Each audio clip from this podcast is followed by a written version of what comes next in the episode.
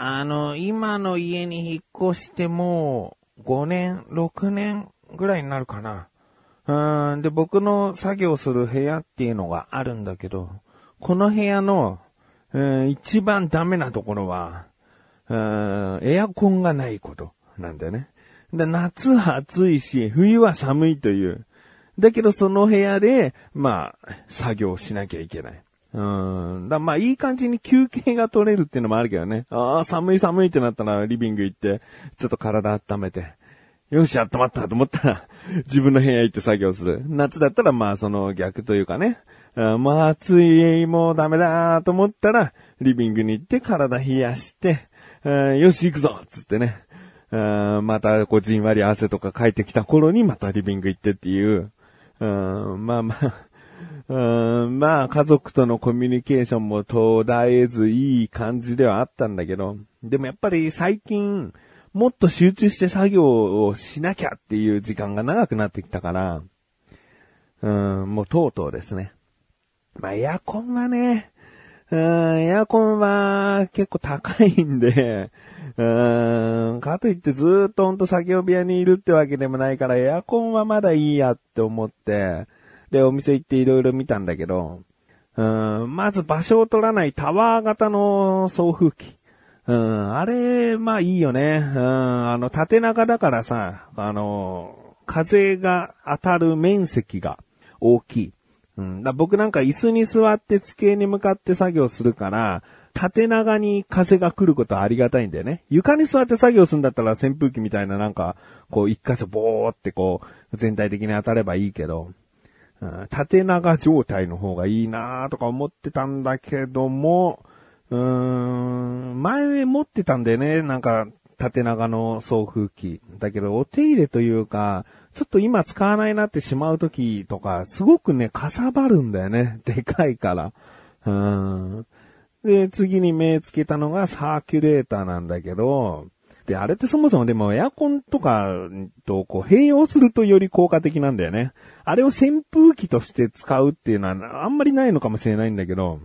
だけど、まあ、空気を循環させるっていう意味でも、まあいいんじゃないかなと思って。で、そのサーキュレーターの中で一番こう見た目も良くて、パワーもあって音もなるべく静かなものっていうのを選んでですね。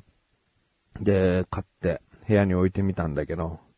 うんまあちょっと最初はね、やべえどうしようって思ったのがね、やっぱり最初言った通りサーキュレーターって、こう直線上に空気をボーって強く送るから、あの、真横にさ、座ってる真横にポンって置いとくと、顔面とか上半身ぐらいしか風がボーって来ないんだよね。で、まあ 3D 首振りってってさ、縦にも横にもこう、うん 3D じゃないじゃん。2D じゃん。さ、縦にも横にも、まあ奥行きがあるってことでいいのか。まあそれはどうでもいいよね。えーさまあなんつ 3D だと思うわ、多分機能的には。3D 首振りが、ああるんだけど、で、それをやっても、サーキュレーターって、あんまり下は向かないんだよね。うん、あの、首の角度をカクカク曲げてっていうこともできない。まあ、自動的に動くようにするとね。で、下の方っていうのは向かないから、どうしても上を、もう、無駄な方をこう、向くぐらい上を向くんだよね。真上に近いぐらい上を向くから、上いいよ。なんか、循環させる機能としては素晴らしいのかもしれないけど、と思って。で、その、上下の首振りがすごいなんか気になっちゃって。で、かといって頭とかさ、まあ、首のちょっとしたあたりぐらいしかさ、風来ないから、やべえもん買っちゃったなって一瞬思ったんだけど、いやいやいや、これをもうもう直置きして、下に置いて、で、えー首を斜め上に向けたまま、左右だけ自動首振りをしたんだよね。うん、そしたら、その、風が強いからさ、その、なんつうの、直接的な風がボワボワ当たるわけじゃないんだけど、その、直線で強く、うん流れている風の横をこう、ある程度気流が発生するじゃん。その気流の流れが、あやや涼しく感じる、心地よい風だなっていうのを感じさせてくれて、で、だから、直接当たるのは頭の上ぐらいにして、首振り状態にした、横の首振り状態だけにしたら、まあよかったね。うーん、なんかね、気がつけば長時間作業できてるっていうぐらい、このね、もう最近すごく暑くなってきましたけど、この暑さにも耐えれるような状態になりましたね。あー、よかった。ということで、なんだかんだいい買い物をしたなと思っている自分がお送りします。菊池社のなだらか向上心。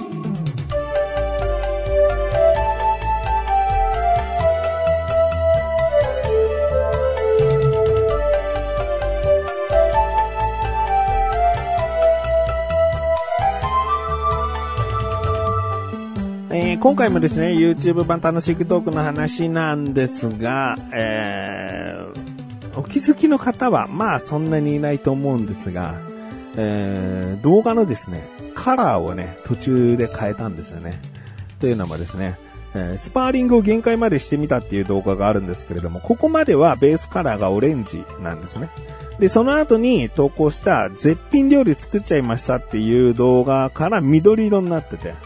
で、今現在もかな、7月中は、えー、緑色なんですけれども、これどういった意図が、意図がというか意味があるのかっていうと、本当に知っても知らなくてもどうでもいい情報なんだけど、これ収録した時によって変えてます。だからオレンジまでは初期の日に撮った分なんですね。だ第1回に僕らが収録するよ、初めて収録挑むぜっていう時に撮った分がそのオレンジ。で、緑色は、あの、合宿行った時ですね。えー、合宿行った時に緑色の回になってまして、で、次の時に撮ったのがまた別の色ってなってって、えー、全部で4色5色ぐらいでやっていこうと思って、だからローテーションしていくんだよね。またオレンジの時も来ますし、えー、だその撮った時期によって色を変えている。まあ、これは、まあ、僕としばんちゃんが、えー、ああの時撮ったやつねって簡単にあの思い出しやすいようにしたっていうのと、あとまあ、その、サムネイルとして、バーっと、こう、画像が結局、投稿数が多くなってくると、並んでいくよね。並んでった時に全部オレンジだと、あの、すごく見づらいんだよね。見づらいっていうか、もう全部同じように見えてきちゃうから、ある程度こうベースカラーをたまに変えていくことはいいんじゃないかなと思って、じゃあどういった意図で変えていくって時に、あ、じゃあ撮った日にしようみたいな感じで変えましたね。うん。なので、まあ8月になったら途中でまた別の色になってくるかなと思います。あとですね、この7月に関しては、なんとか週2本投稿ができまして、もうほんとこれギリギリですね。YouTuber としたら、非常に、こう、まあ、少ない本数の方になっちゃうのかな。あ、でもそんなことないか。まあ、週、でも週3本4本ね、できたら本当に毎日できるならね、えー、やりたいところなんだけど、やっぱ編集を一人でやっていくってなると、どうしてもこう週2本、もしくは今後週1本の時期も来ちゃうかなと。一本になったらずっと一本じゃなくて、なんとか二本を基本としてね、やっていきたいと思ってるんだけど。まあなんとか7月は週2本投稿ができまして、来月8月からですね、えー、また週2本できるかどうかっていうところでね、作業に追われていくんですけれども、でもその8月になったらですね、あの、またこれちょっとベースが変わります。先ほどはあのベースのカラーが変わるって言ったんですけれども、今度は背景が変わりますね。えー、7月はですね、えー、街中のビル群なんですけれども、8月からは別の景色になりました。だいたいこれ1ヶ月周期で変えていきたいなと思ってるんですけれどもね。これもちょっとこう、マンネリしていかないようにというか、こう、見た目がね、少しでも変わると印象も変わってくるかなと思うので、えー、こういうことで変えていきたい。だからカラーと景色がこう、いろいろ変わっていくので、あ、なん時と全く同じじゃんっていうことがほとんどないような、あまあ、続けてね、投稿している分に関しては同じものが続いたりするけども、ある時期が過ぎてったらもう被っていくパターンはなくなっていくかなという感じですね。あとですね、これコメントにもあったので、その時シバンちゃんと一緒に触れてもいいかなとは思ってたんですけども、あの、まあ、軽く、軽く触れておきますと、今のところ投稿している動画って、ほとんどがシバンちゃん受け身なんですね。僕がある程度強いことを言ったり、まあ話をバーっと話してって、シバンちゃんが返してっていうことが多いような内容がほとんどだと思うんですけれども、これってすごく理由があって、一番簡単な理由は、なるべくシバンちゃんに負担をかけないっていうスタンスなんです。あれでも。うん。いやいや、なんかすごい言われちゃってるじゃん、シバンちゃんって思うかもしれないけど、あれシバンちゃんゼロの状態で、あの、収録に挑んでくれてるので、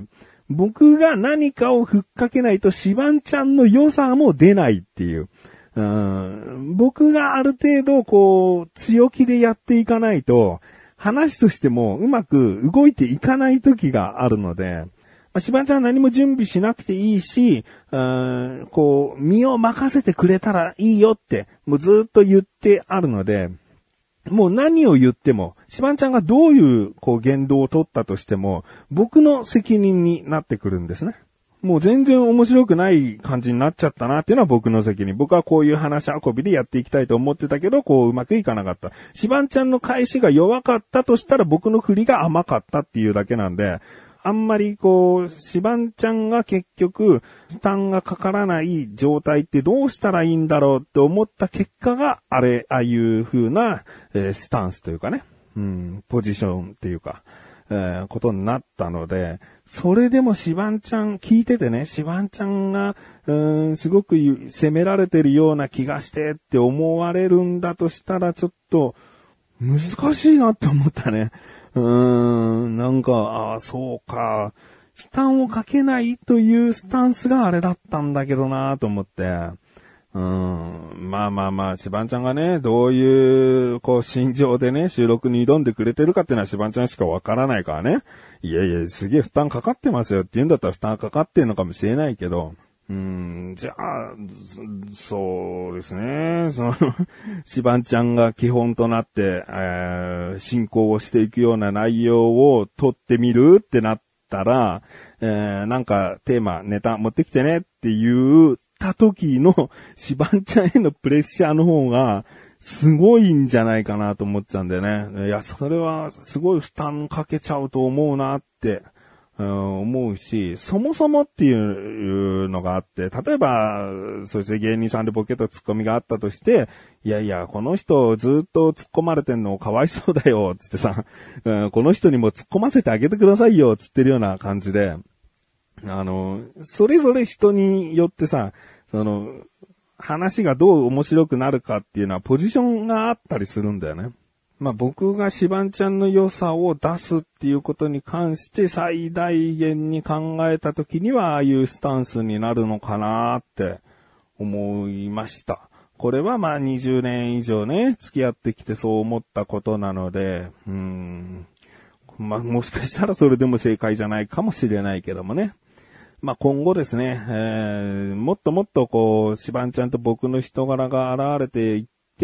えー、聞いてらっしゃる方にもね、えー、まあ、それぞれのファンがついてくれたらすごく嬉しいなと思っております。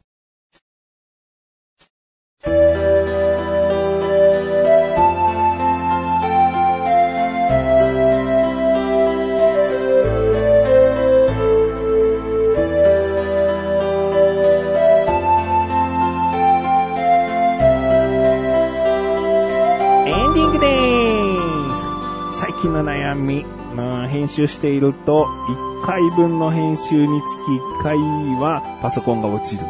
うん、もう怖い。本当に怖い。パソコンが落ちた時に再起動して、これでつかなかったらどうしようっていう不安が毎回ある。うん、早くパソコンが欲しいな。ノートパソコンにしてさ、どこでもこう編集作業ができるような状態が一番嬉しいな。そしたら自分の部屋じゃない、えリビングとかで編集してね、サーキュレーターが泣いてるって状態になっちゃうかもしれないけど、あまあちょっとパソコンどうにかしたいね。